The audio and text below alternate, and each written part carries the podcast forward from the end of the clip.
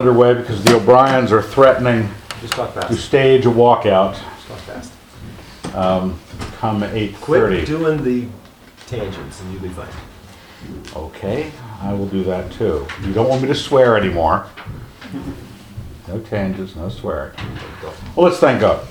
Dear Lord, we're very grateful for the time in your word, especially this book. We are grateful for what St. John laid out for us and uh, the rather um, heavy nature of it in terms of our walk with your Son. We'd ask that you would give us the responsibility to live like he says. In your Son's name, amen.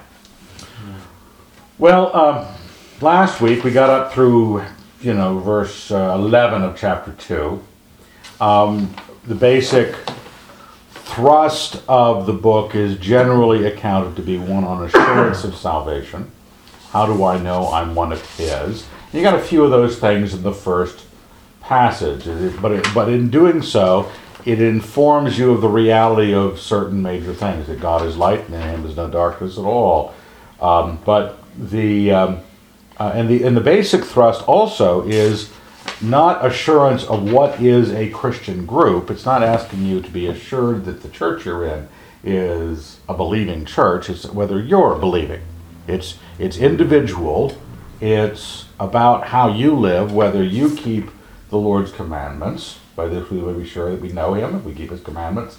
And you'll notice through the book at large that it is very personal uh, uh, in terms of where you are, where your where your mind is. So when we start at verse 12 of chapter um, of chapter two, um, I formatted it a little differently because there's an odd sequence of comments um, between verse 12 and verse 14. Um, and it repeats three groups of people little children, fathers, young men, little children, fathers, young men, and makes a claim about I'm writing to you for this reason, I'm writing to you for this reason, I'm writing to you for this reason. Then he goes through the list again and says slightly different things. Some don't change, some do change, and you go, okay, what are we, what are we dealing with here? Not only is it a, a just a poetic structure like a hymn or a, a mnemonic device, we don't know. Um, it's so so poetic it was that the sentence that I spoke to it of says, "What of this is not not even what of this a poetic encouragement." My my sentence was not what you'd call poetic. Uh, I think I had written a separate sentence. Then I said, "No, I should say what," and I just put "what" at the beginning of it. And so, pardon that first. Uh, this is why I don't write the scriptures. I just write the marginalia.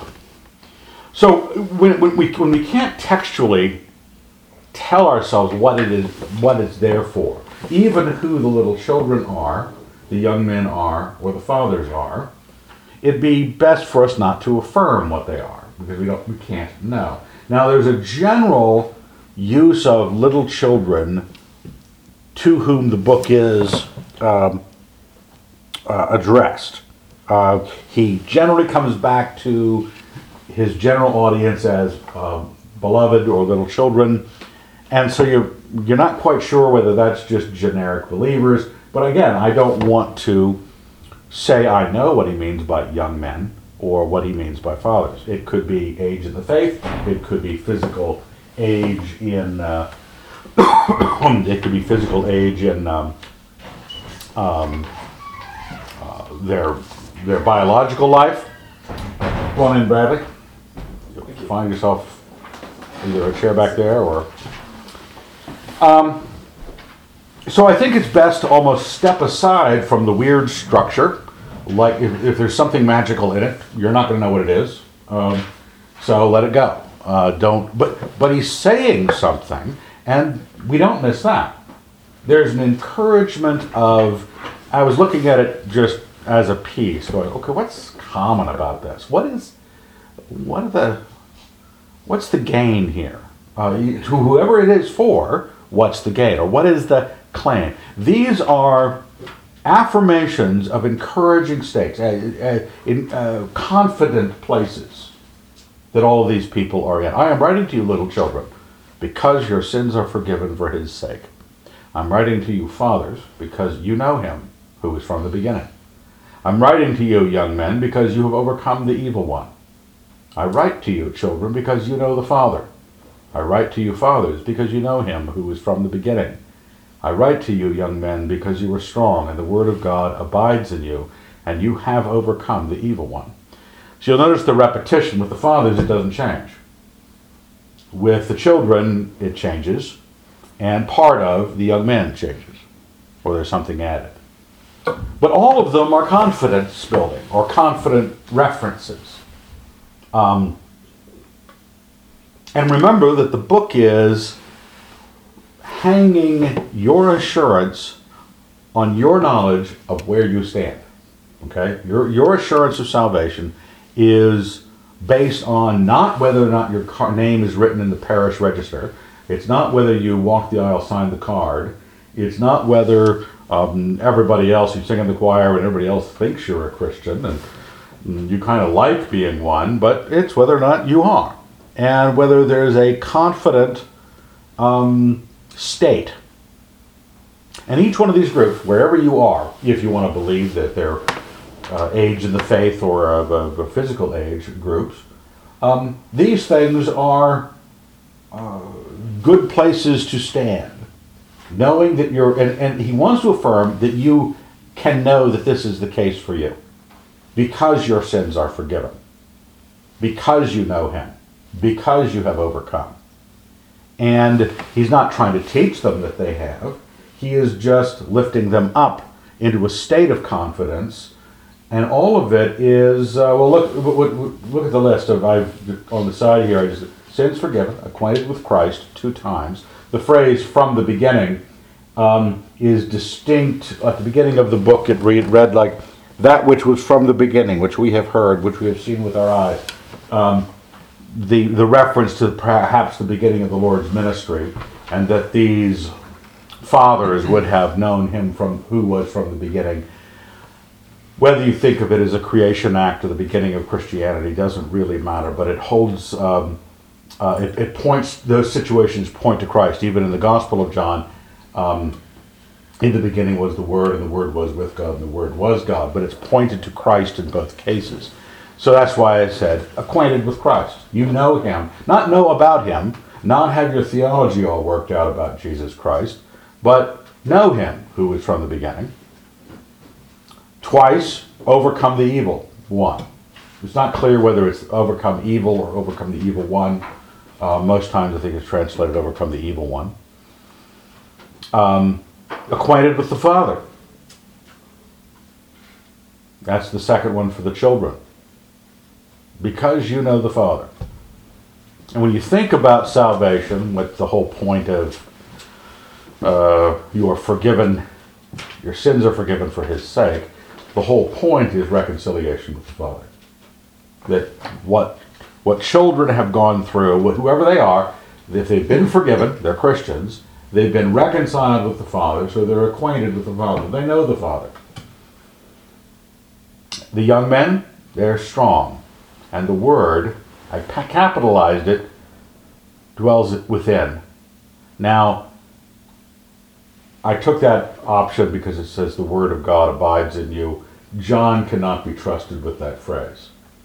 In the beginning was the Word, and the Word was with God, the Word was God, the Word became flesh and dwelt among us, you know, so forth and so on. I wouldn't want to think, it might be the Scriptures, but since he is talking about through the rest of the passage abiding in Christ and Christ living in us, the Word of God abides in you, I, I think he probably uh, means the Lord. But those are all um, very basic states of being. They're also very basic beliefs. You have a state of, I know I'm forgiven.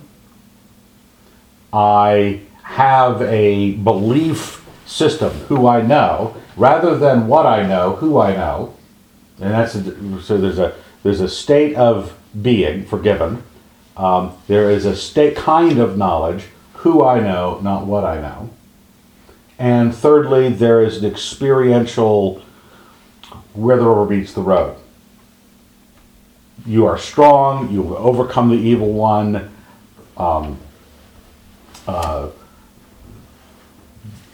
where, in other words, the life has been fleshed out. So I had something happen.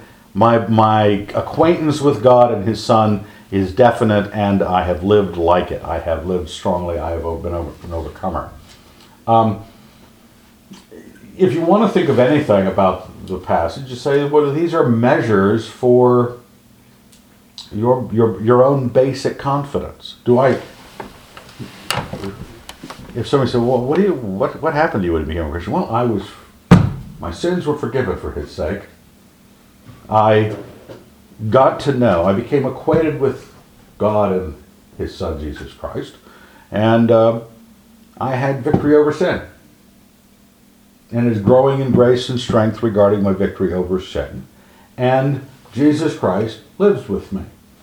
I mean, you're talking about really basic gospely stuff that is um, where our our ideas should be in a primary. Uh, you know, when you talk about the inner light, uh, we were talking about that last week about um, God being light and in him is no darkness, therefore we cannot be anything but light to be with God. And when we realize what the light is, the light is not the deeper walk. The light is the faithful adherence to the gospel, experiencing it, living it, etc., with the, with the basic things of the faith.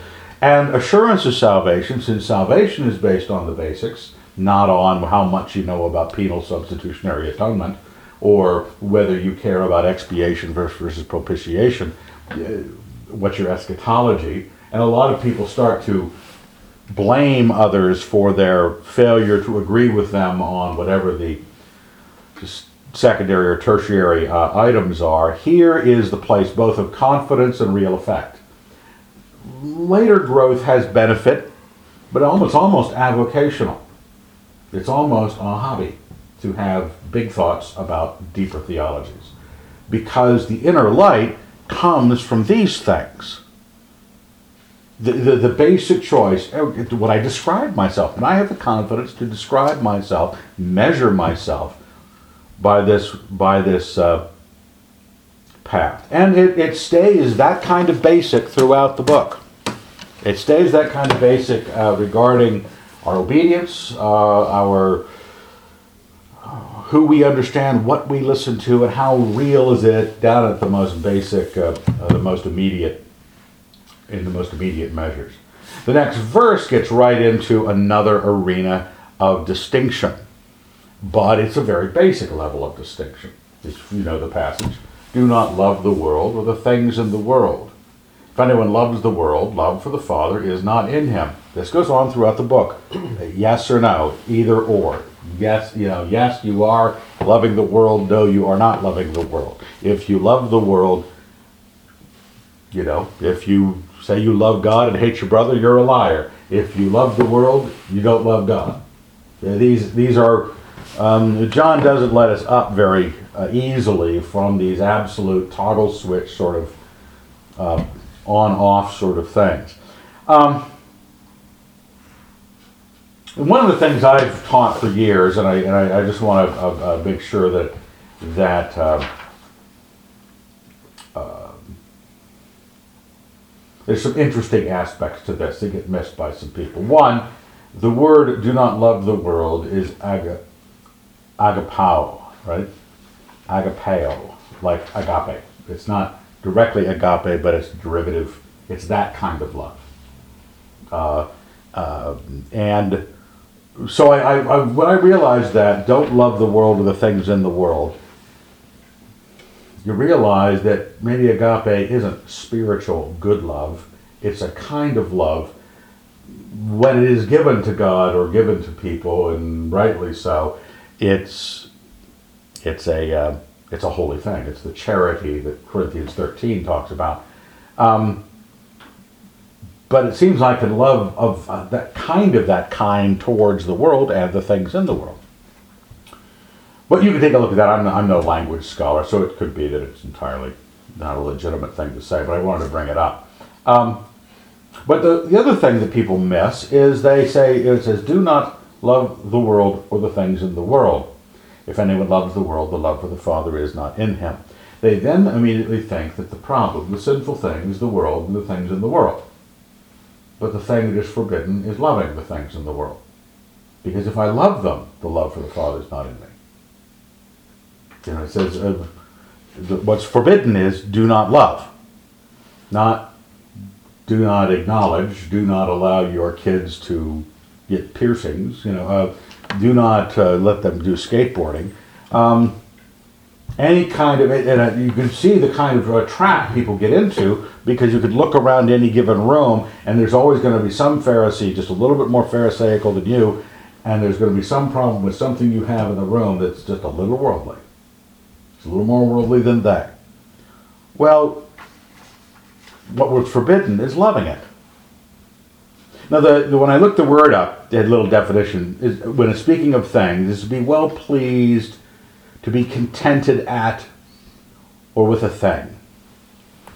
And that's really the, the idea that I am choosing between loving God and loving the world.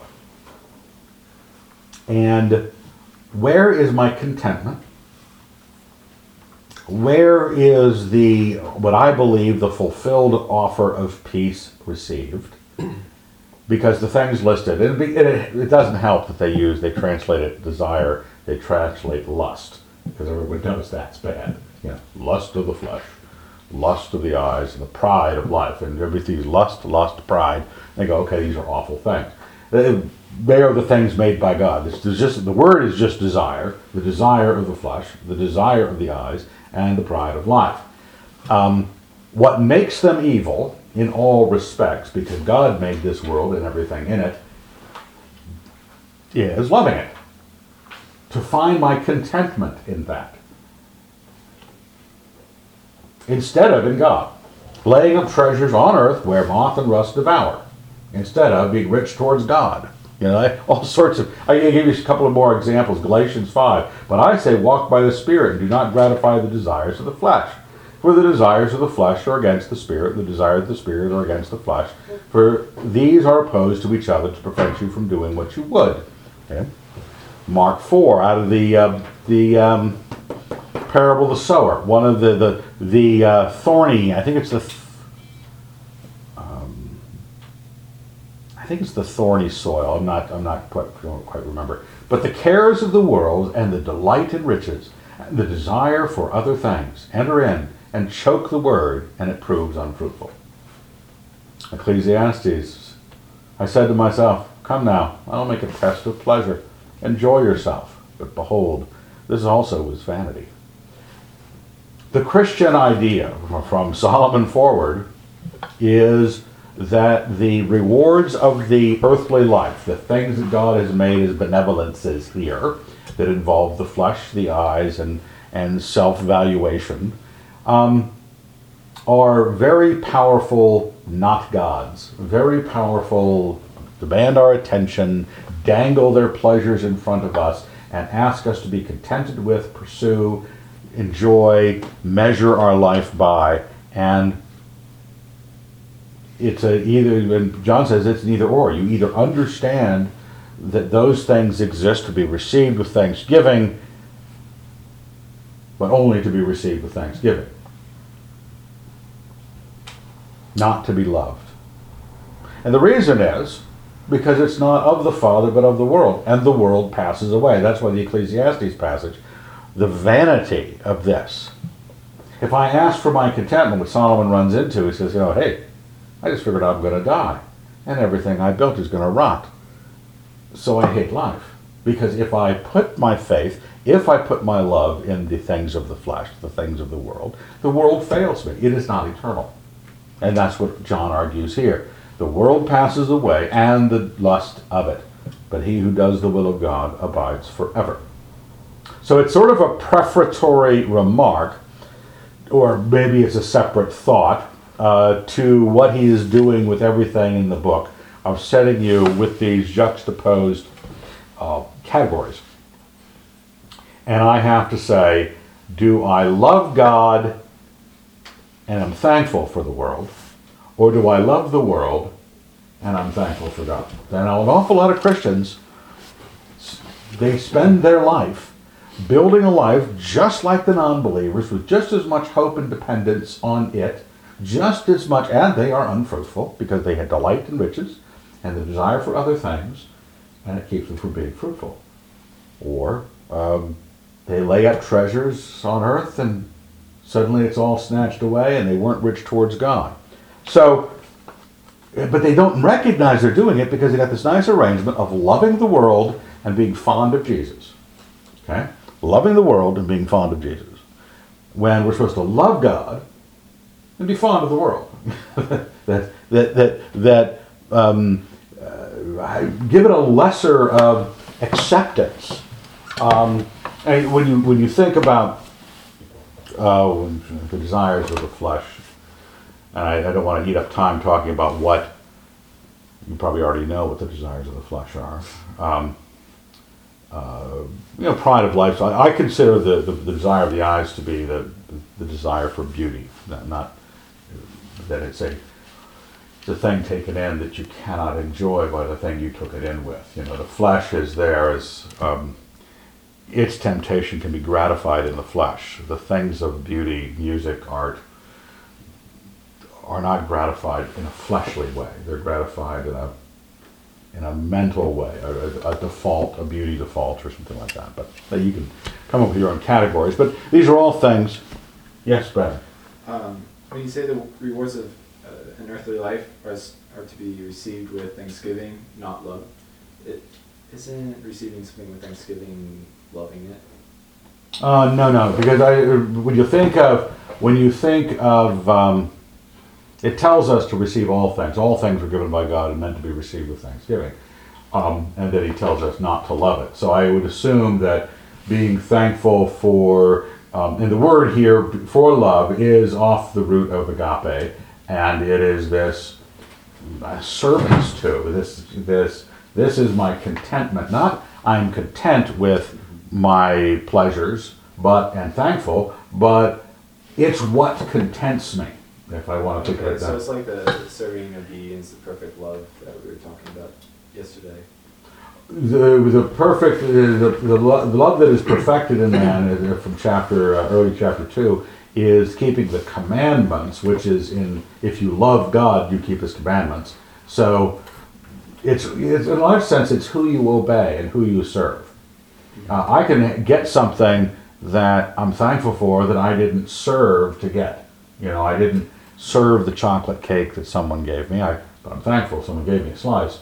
Um, I, but if someone was frantic to to design their life you could get home and have the chocolate cake, um, it might seem a little um, ungodly that that our our life became a service to these sorts of urges. Either your pride of life, which I think is the the, the knowledge of self, the, the identity of yourself to yourself, and, and, and where you stand with that, and beauty, and, and things like hunger and sex for the for the flesh. Um, so I may, but all of those were given by God. All of those were designed by God. It's not good for man to be alone. I'll make a helper. For, look at her. Why? She's really good looking. And well, we're not? What, what do I do with them? made by God, I'm not allowed to love it. When people start to argue that I'm not allowed to have it because it's the thing that's bad, no, the thing is just futile. It's fading away. It's not the answer. So if I love it and serve it, I will find myself not loving God. It's a choice. You love God or you love the world. You cannot, the old idea of you cannot serve God and mammon, no man can serve two masters, that's, that's money. you know? And so, but I got some in my wallet. Well, yeah. Do you serve it? Because you cannot serve God and money. Because no one can have two masters. At some point, and this is true, a lot of times people don't recognize. You can have multiple masters in a hierarchy. You cannot have multiple masters at, at equal status. Okay. Um, because if a lower master tells me to do X, and I know the higher master tells me to do Y, I can ignore the lower master, even if he's my master, because I am obeying something higher. But when they're equal, love for God, love for the world, love for money, love for God, love for, for tradition, Christ says, you will find a way of rejecting the law of God for the sake of your tradition. We know that some of the most spiritual things become objects of our love instead of God. You know, and- and the fact that a lot of them, I'm, I'm not trying to make this a harder thing to obey by claiming that the things being loved are goods, but you want to be accurate about it. I, I realize that when I say money is good, um, sex is good, food is good, um, beauty is good, um, self identity, knowing who you are, honor is good. Um, uh, I need to know that what I fight in all the goods is lifting it up. Well, Lewis says this about his four loves about uh, about the other loves, uh, philia, uh, storge, and uh, uh, eros. Once you make them a god, they become a demon. That's once they once I lift these things up past what they ought to be, I become uh, enslaved to this demonic thing. And the same is true with the world. And the world passes away, um, and it is vanity. But he who does the will of God abides forever. And that's echoing the passage you were talking about with the perfection in love. He who does the will of God, he who keeps his commandments, lives forever. The, the eternal life aspect of the then he gets back to the idea of the children. Children. It is the last hour. And as you have heard that Antichrist, bold type, is coming, so now many Antichrists have come. Therefore we know that it is the last hour.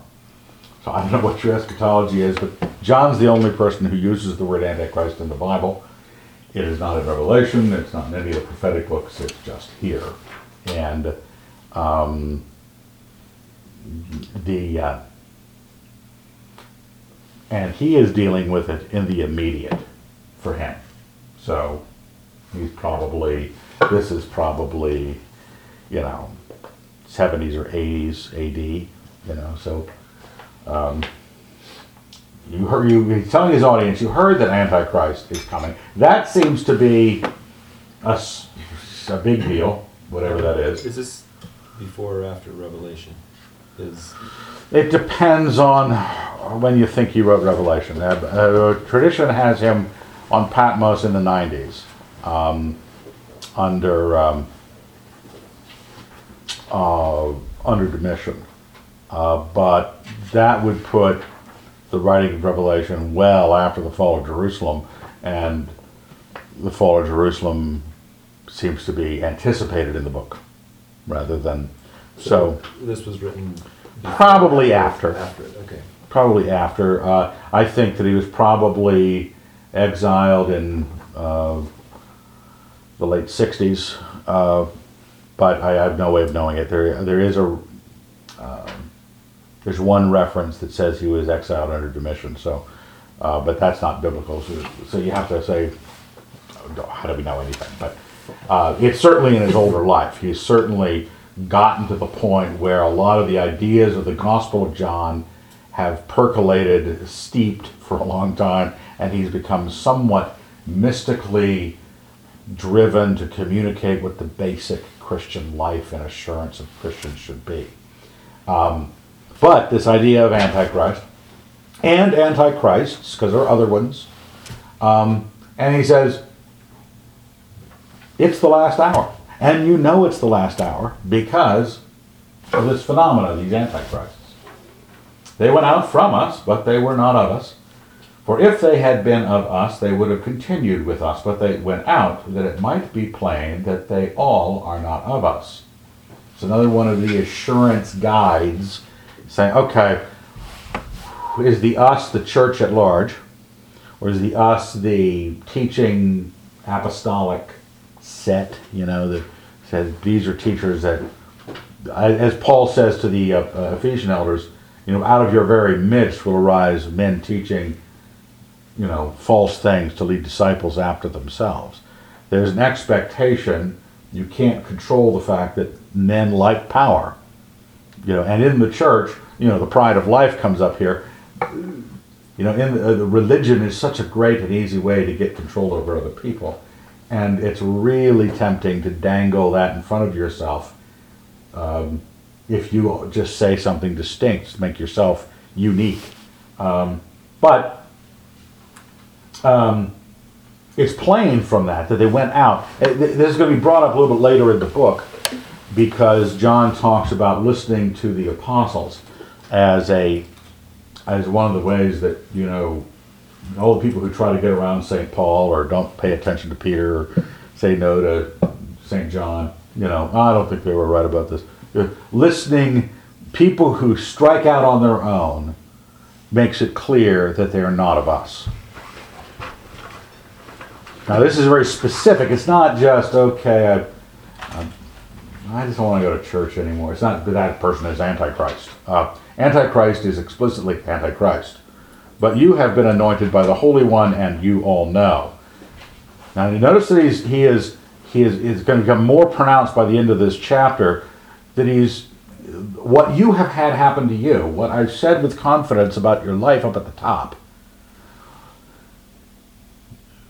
where and how you live, whether you get perfected in love, whether you are obedient to God in Christ, whether you legitimately claim to love God, where you don't, where you follow the new commandment of loving the brethren, whatever it is that you are learning about and doing, we're confident that you have a place with, with Christ. Um, the anointing, verse uh, 20, but you have been anointed by the Holy One, and you all know. I write to you not because you do not know the truth, but because you know it, and know that no lie is of the truth. So this this confident placement of the people receiving this letter, where they should go, yeah, I've been forgiven. Yeah, I know the Christ. Yeah, I know the Father through the Son. Um, I've overcome the evil one. Yeah, I know that. Okay. I have been anointed by the Holy One. And I know what is true. My need is now to apply what I know is true against those things that are deceivings that come through the, the, the life of the church down through history. It's reading church history is enough to put you off your feed for a while, um, five, six minutes tops. But um, it's an awful story. It's an awful, awful story. It is not the great work of the Holy Spirit down through the ages. It's the great work of sin down through the ages. It's just, it's, it, it it's horrible. Uh, but people grabbing groups, starting groups, um, and rather than going, this is back to where you are in your life, in the gospel, having been changed, knowing where you are and who you're of, and then it says, who is the liar? But he who denies that Jesus is the Christ. This is the Antichrist, he who denies the Father and the Son. So, in case you're well, what's the Antichrist? What? He who denies the Father and the Son. Antichrist. It's simple. It's, I don't have to come up with some computer in Belgium. I don't have to come up with, you know, some um, uh, great Russian leader with religious overtones and a head wound. I don't have to come up with stuff that fits. I just, he, he is denying the Father and the Son. That is Antichrist. The position of Christ, that's why you go back to the confidence. You go back to where the confidence rests. Your forgiveness, your eternal life, your overcoming, your knowledge of Him, what you knew from the beginning. And you know that just like there's no darkness in the Lord, there's no lie in the Lord. And so when someone comes along and starts telling you something other, when uh, Victor Paul Wierwille, who started a cult called The Way back in the 70s, uh, maybe it was the 60s, um, uh, he put out a book, and the title of the book was Jesus is Not God. That's the title, title of the book. I mean, he was clear. But a lot of Christians got sucked into it. Uh, um, you know, Paul Tong, his dad got saved through that cult. And then left town immediately afterwards before they got the cult claws into him. And, and um, um, but they were, they were, they were bad, but they were denying the Son. They were denying Jesus Christ. The truth was about Jesus Christ. Who is the liar but he who denies that Jesus is the Christ? No one who denies the Son has the Father. He who confesses the Son has the Father also. Notice the yes and no on this. What you've got, if you deny the Son, you don't have God. That's the basic equation. Just like if I love the world, I don't love the Father. If I hate my brother, I don't can't say I love God. This is make yourself a list. Okay, I can't say this and be that. I can't say this and claim that. So someone this applies to a lot of people's view about the Jews. They think a lot of Christians in evangelical circles think that the Jews are sort of uh, step cousins of Christianity. Kind of, yeah, we're sort of in the same religion. Nah. You don't deny the Son and have the Father. They do not have a religion where they just worship the Father. They think they do, they don't. You can't have the Father if you deny the Son. He who confesses the Son has the Father also. So these are the rules. I, I didn't write the book. She'd say, okay, Valley, I, sometimes I realize that down through history, an awful lot of things have got under the guards of the Christians, and they've just allowed things to go on. Let what you heard from the beginning abide in you. Sometimes people get caught up on the word abide. I remember hearing a whole series of talks where the guy just, the word abide. Wasn't there even a song by Daniel Amos? I think had the word abide in it. Oh, I hated it. Because people get caught up in a particular word. It just means live in, like abode. I abide in abode. Um, I, uh, I live in something. And what's really important is what I heard from the beginning. Let what I heard from the beginning, the, the ground of the gospel of Jesus Christ, that which we have known. Remember back the fathers, you know him who was from the beginning. It's what the Christian church was preached as being by the apostles of our Lord Jesus Christ. That's what Christianity is. Nothing else, nothing growing over 2,000 years into something unrecognizable. Um, it's what is what what was at the beginning was all that Christianity because that's what produces the light in the individual. That's what produces um, the walk with God. That's what produces the thing that you can be confident about your Christian life. Um, if what you heard from the beginning abides in you, then you will abide in the Son and in the Father. Because why is that? Because it says, He who confesses the Son, back in verse 23, he who confesses the Son is the Father also. What I heard from the beginning is the role of Christ.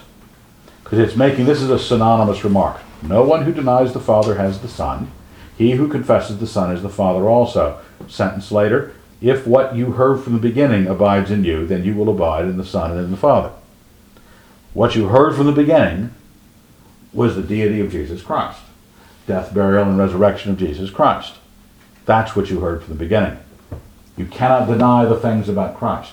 You cannot, um, and claim to be a Christian. You can do it physically, but don't claim Christianity because you need to be in, to, to claim Christianity, you have to be in keeping with the apostles. It's one of the key things. Remember, those that went out from us never were of us. You don't want to be antichrist about this. You might say, well, if I'm right, I, I want to be whatever's right. Well, yeah, go, go ahead and figure out what's right. But if you're not this, you don't hold what was from the beginning, you can't claim to be on the same team with St. John. This is what he has promised us, verse 25 eternal life. Now, the whole idea of Antichrist at the time of John, um, we do, or John is one of the more interesting disciples because we do have writings of his his disciples. Um, John's had disciple one the famous disciple of John was a guy named Polycarp. We have the couple letters of Polycarp's. We have his martyrdom. We have friends of his who had talked to him about John. And in one of those situations, most a lot of scholars think, not most, a lot of scholars think that when it's Antichrist here, he's talking about a particular heretic um, named Cerinthus. And Cerinthus was leading some neo Gnostic, proto Gnostic group denying the deity of Christ. all sorts of other things and living a life of wild uh, promiscuity, etc., etc. And John uh, had it in for Cerinthus, and I have this quote from Irenaeus against heresies uh, here on the side. There are also those who heard from him, Polycarp, that John, the disciple of the Lord, going to bathe at Ephesus and perceiving Cerinthus within, rushed out of the bathhouse without bathing, exclaiming, Let us fly, lest even the bathhouse fall down, because Cerinthus, the enemy of the truth, is within.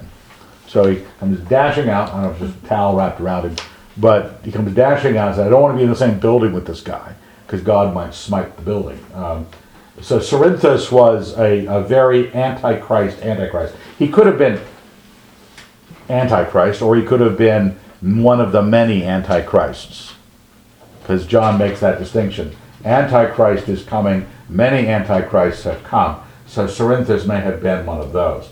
But that's the sort of thing he's talking about. People who, in the world of religion, deny the basis of your salvation, deny who Jesus Christ is. The Jehovah's Witnesses do it, the Mormons do it. Um, so you have to keep a watch out. Now he says in verse 26, I write this to you about those who would deceive you. I, because you want to be assured in the true salvation. You don't want to be assured in uh, because you get off in some weird group, and how you get assured in a weird cult is is you know doing the cult thing more faithfully and loyally. Um, you don't want to get caught up um, by those who would drag you away from the most elemental things. But the anointing. Now look how look at what he appeals to in this. He doesn't appeal to reading a whole bunch of books about cult busting. Uh, Kingdom of the Cults by Walter Martin. Big, thick encyclopedia of bad cults and stuff. Everybody back in the 70s had a copy. Um, people thought about how do I deal with this cult, that cult. Benefit, beneficial information. But the concern is you getting deceived. Where I can lose my assurance by not being faithful to the Lord. I, I, cannot be sure if I'm sitting up a storm. I cannot be sure if I hate my brother. I cannot be sure um, if I start to mess with the person of Jesus Christ. I, I want to keep away from the deceivers. Do I do I make my loyalty oaths to my church and do I tie myself to all sorts of uh, uh, uh, oaths so that I wouldn't leave? He says, But the anointing which you received from him abides in you. Oh, but the anointing you received, remember that back in 20? You have been anointed by the Holy One, and you all know. You have been given by this experience. You go back to that beginning set of things. Your sins are forgiven. You know him who is from the beginning. You have overcome the evil one. You know the Father. You are strong. The Word of God abides in you, and you have overcome the evil one. That's what you have from the beginning of your Christian life. The anointing, the which um, whether it's of the Holy Spirit or uh, just just the um, the blessing of God in in, uh, um, in this case.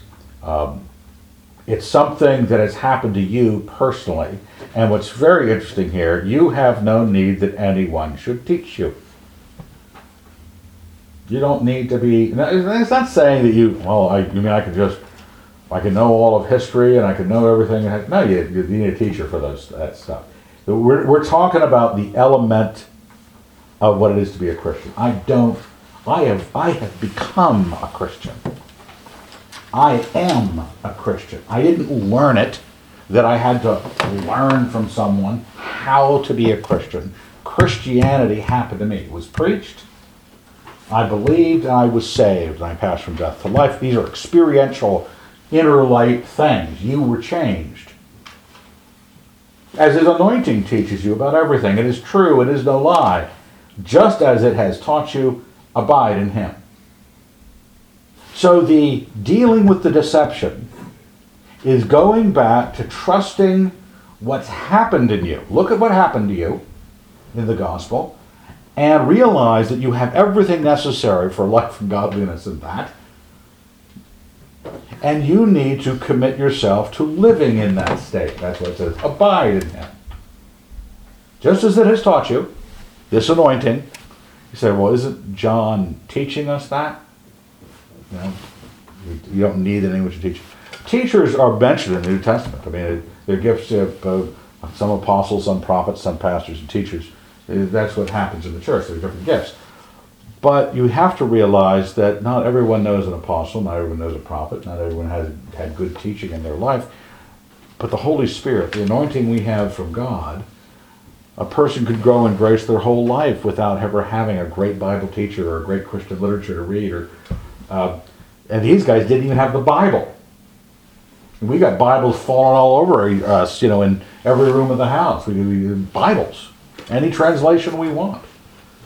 We think that that has become a necessity because we've downplayed the inner light of what the Christian has experienced, and we have moved all of your uh, confidence about yourself to your performance in church, um, how much you know about the Bible, uh, how much you read your Bible, those sorts of things. These these tasks that come up, rather than saying, you know, John is talking more about the um, what you know happened to you. You know, your state, your acquaintance with the God, and your life in accordance with that acquaintance. Um, and and committing myself to continue to live in Christ is um, what's going to keep me from the deception. Now, I've heard it said, you know, I, I don't know if this is actually true, so take it for what it's worth. The, the idea that uh, supposedly you can find counterfeits by being familiar with real money. That when you know what real money it feels like, you see it enough times, see it enough times, see it enough times, you notice when you don't see it there, you know. And I don't know if that's true, um, or whether that's just a, a convenient illustration. But in this, in this sense, th th there's a truth to, um, there's a truth to the, um, uh, to the protection that dealing with the real, abiding in Him, if I deal with the real, as it has taught me, abide in Him. And so not only will that set me free from or protect me against deception, um, and teaches me that which I ought to know, but it brings to me confidence. Verse 28 And now, little children, abide in Him, so that when He appears, we may have confidence and not shrink from Him in shame at His coming.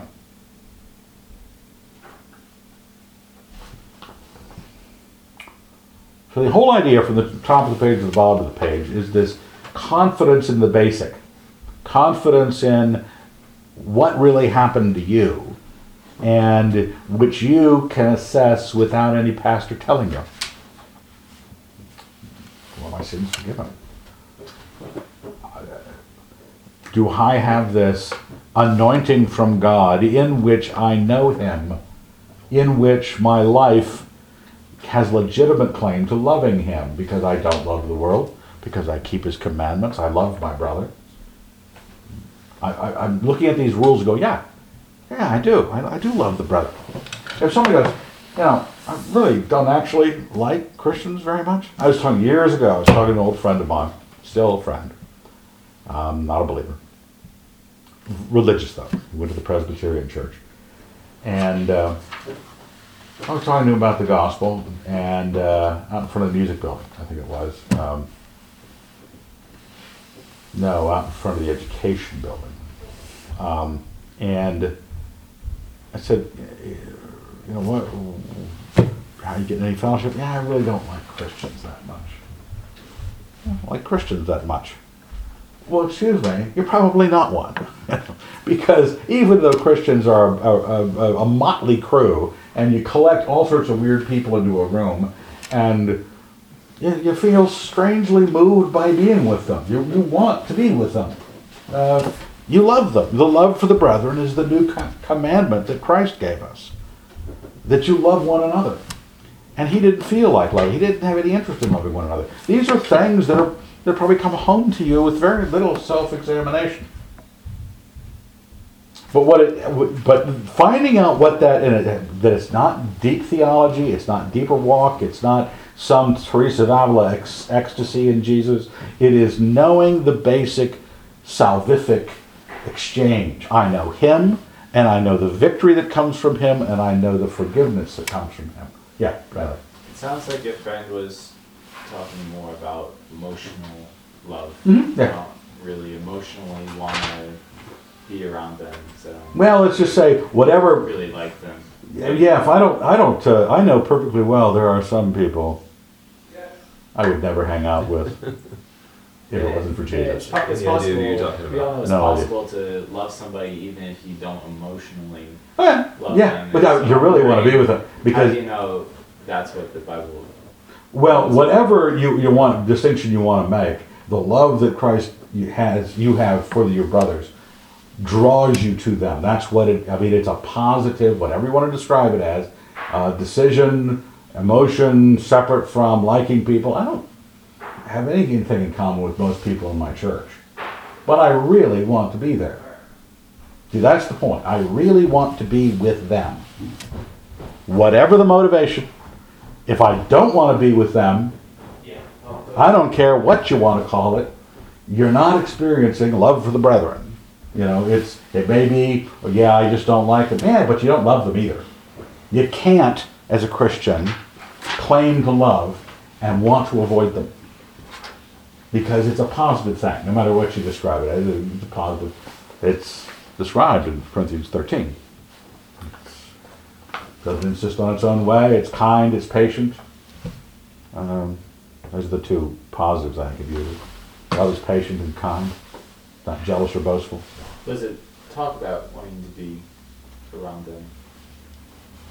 Um, well, no, not in any. Uh, I think not in any direct sense wanting to be around them, but um, um, try using that on any other love, and see if it flies with the girl you date.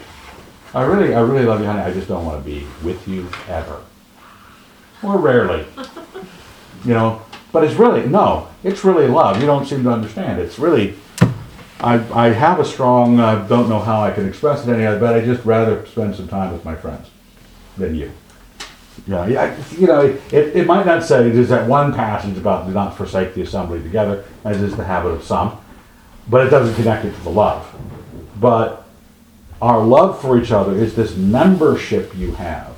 The whole nature of communion, you know, the Eucharist, is about that membership because we are discerning the body in that situation. We're not talking about the host, we're talking about the body that is partaking of this one meal together.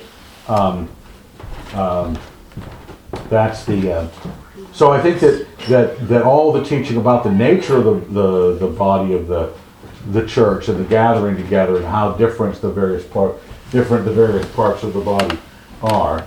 Um, um, the uh, um, that would be the um, um,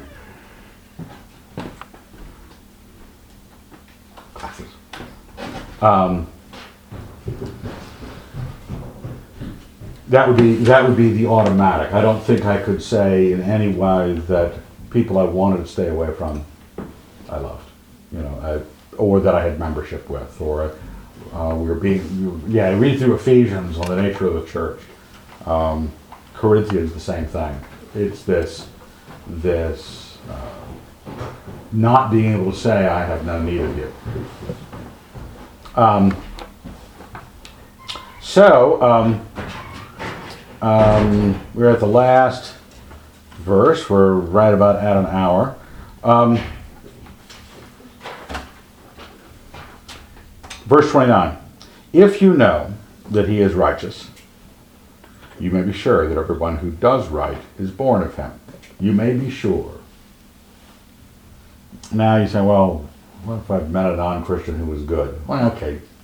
Realize that that we're not talking about a scientific law here. We're talking about the the connection between your master, Christ, his righteousness, and those that follow him you will be it, it, goes from you knowing inside yourself your confidence about what has happened in you that you live in that keeps you from deception, that keeps you from being led astray, that keeps you making it very clear what it is to be a Christian. And I'm able to look up above, not just the teachers, if they went out from us, they're not part of us, but also the, the brethren, and say, hold it, they're unrighteous. You know, that, that, that you will find that the points of fellowship, a lot of Christians talk about heresy or this, that, and the other. Um, the points of fellowship in the scripture are the Antichrist, the denial, the heresy on the primaries, and uh, lifestyle. If they're if they're living an, an evil life, I'm not joined to them because these very basic things of what Christianity is, God's righteousness, and who Christ is, what we heard from the beginning. So that's you know basically uh, for tonight. That's where the question you might want to think about is where does my confidence rest? Can I examine it easily? Um, is it something I know about myself? Have I bothered to think about myself in these terms? Um, these yeses and nos. Well, you don't love the brethren. Mm, think about whether you're a Christian. It's not saying a person isn't a Christian who doesn't love the brethren. I am saying they're not supposed to be sure they are. Uh, that, that if a person is in sin or doesn't love the brethren or denies Jesus, the deity of Jesus Christ or the nature of the gospel, and said, no, no, I'm a Christian. Mm. I'm not going to say you're not. I'm just saying I don't see how you can say you are. You need to have doubt. These are issues of assurance and issues of doubt. Um, so confidence, let that rest in the things that are um, uh, you might say that the new Christian could be just as confident and sometimes more demonstrably confident than a Christian who's older. A lot of times people think, oh, if I just lived a life a long time, I'll be totally brainwashed by this cult. And I'll really believe. Eh, when we encountered the gospel, that should have been it. That should have been that watershed moment um, that we could point to. And uh, some people, say, I don't remember when it was. I was young. It was over a couple of months. But you knew that on one side of this, like C.S. Lewis says, at one on a motorcycle ride to Whipsnade Zoo, he didn't believe that Jesus Christ was God, and on the way home he did. When he got to the zoo, they, he did. he didn't know where on the trip, but somewhere between the ride on the back of his brother's motorcycle and the zoo, he became a Christian. Because it's an it's a major watershed, and it is your point of confidence. That's what I would say we need to spend more time on. That our confidence is in our salvation, not our confidence and our depth. So, let's thank God. Dear Lord, thank you very much. We're very grateful for the gospel, for your son's work on the cross, and, and for our forgiveness of sins for his sake. We'd ask that our lives would start to redound to the credit of your son's salvation, and we'd ask that we would be given great sense of position, great defense against those that would draw us away. We'd ask that we would live out basic Christianity the way it ought to be. In your son's name, amen.